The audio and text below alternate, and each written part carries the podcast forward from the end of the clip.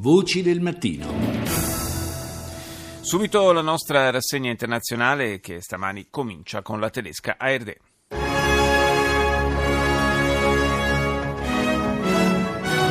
Guten Morgen, meine Damen und Herren. Willkommen zur Tagesschau. Gabriel sieht deutsch-türkische Beziehungen in schwieriger Phase. Il ministro degli esteri tedesco Gabriel in una intervista all'ARD ha parlato di fase difficile nei rapporti con la Turchia. Secondo Gabriel in visita ad Ankara la base di Incirlik sarebbe uno dei problemi minori. Molto più grave è la detenzione di, tede- di giornalisti tedeschi nelle prigioni turche. Rilasciate le dieci persone arrestate nell'ambito delle indagini sull'attentato di Londra di sabato sera. Ieri sera si è tenuta una veglia in memoria delle vittime dell'attacco a Pottery Fields Park, non lontano dal luogo della strage. Il segretario generale dell'ONU Antonio Guterres, nell'ambito della prima conferenza delle Nazioni Unite sugli oceani, ha lanciato un appello a mettere da parte gli interessi particolari per salvare gli oceani ed evitare una catastrofe planetaria. Il monito arriva dopo che il presidente Trump ha deciso di ritirare gli Stati Uniti dall'accordo sul clima di Parigi. Oggi a Kabul ha inizio la conferenza internazionale per la pace. I rappresentanti di una ventina di paesi si riuniscono in un summit che mira a raccogliere il sostegno internazionale per la sicurezza in Afghanistan. Ora gli Stati Uniti, NBC. Tonight, workplace horror. A gunman goes on a deadly rampage in Orlando. Police say a disgruntled ex. Orrore sul posto di lavoro. A Orlando un uomo spara come una furia. La polizia afferma che si tratta di un ex dipendente licenziato un anno fa che in un insensato atto di violenza ha preso di mira i suoi ex colleghi. Sono stati sottovalutati i segnali di pericolo, rivelati dettagli sui killer di Londra ed emergono preoccupanti informazioni che apparentemente erano sotto gli occhi di tutti. Bill Cosby in tribunale nel primo giorno del processo incassa una testimonianza a favore da parte di un'attrice che in passato ha lavorato con lui. A missione revocata a Harvard, dieci giovani hanno perso il posto all'università per aver condiviso immagini molto offensive sull'olocausto. Russia Today.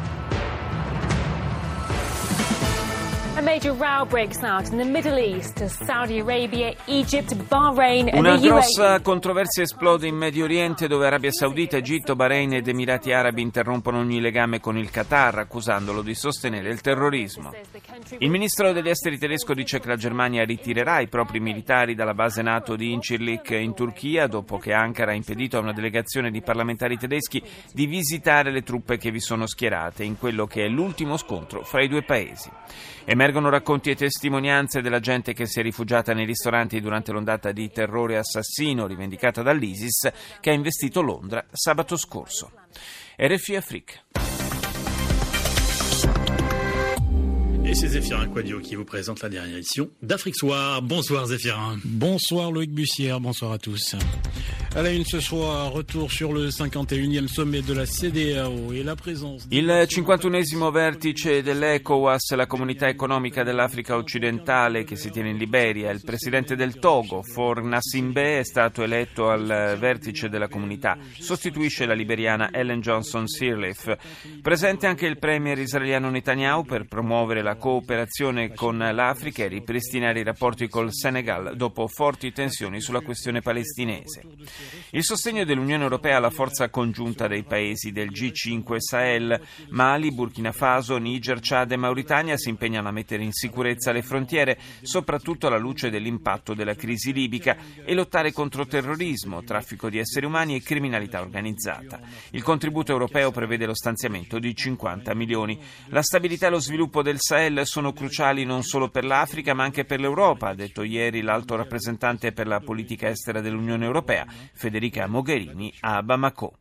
Nella Repubblica Democratica del Congo, prima udienza per i presunti assassini dei due esperti dell'ONU uccisi nel marzo scorso. Sono 16 le persone accusate, ma solo due si trovavano in aula. Al Mayadin. فإنها قررت قطع العلاقات الدبلوماسية والقنصلية مع دولة قطر la TV lebanese apre con eh, la notizia di Arabia Saudita, Bahrain, Emirati Arabi ed Egitto che hanno rotto le relazioni con il Qatar, interrotti anche i collegamenti aerei con l'obiettivo di isolare Doha. Cresce il numero delle vittime della strage compiuta da Daesh a nord di Mosul. Sono 150 i morti tra i civili in fuga dalla parte occidentale della città irachena. E chiudiamo questa prima parte della rassegna con PBS. Good evening. I'm Judy Woodruff on the News Hour tonight.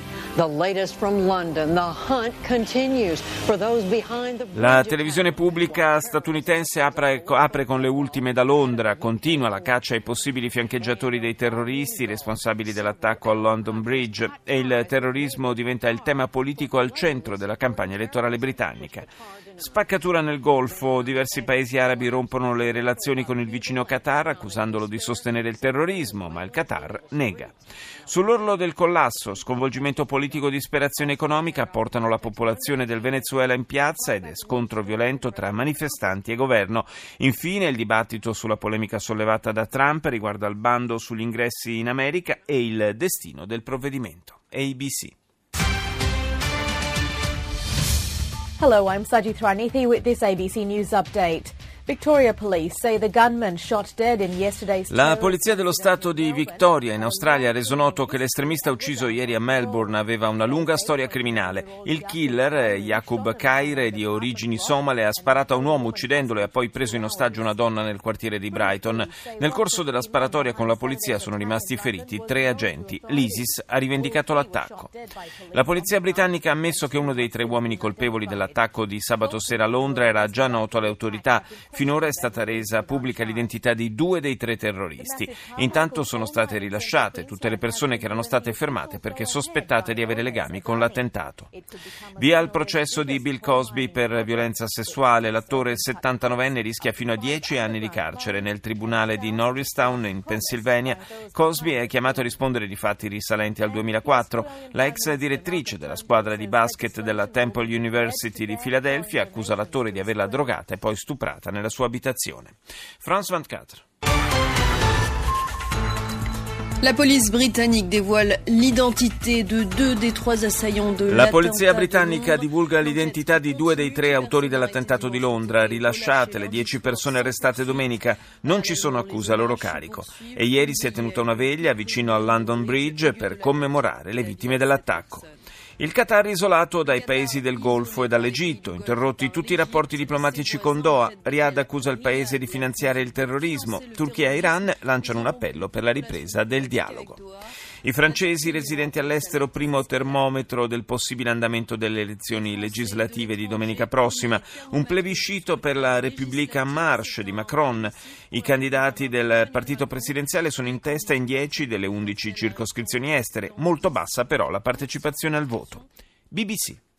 This is BBC News, I'm Kasia Madeira, our top stories.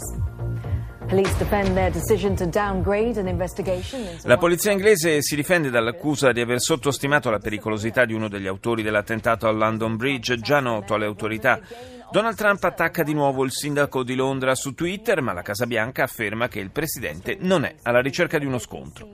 La polizia australiana ha definito un attentato terroristico la sparatoria della scorsa notte a Melbourne in cui un cittadino di origine somala ha ucciso un uomo, preso una donna in ostaggio e ferito tre agenti prima di essere ucciso a sua volta.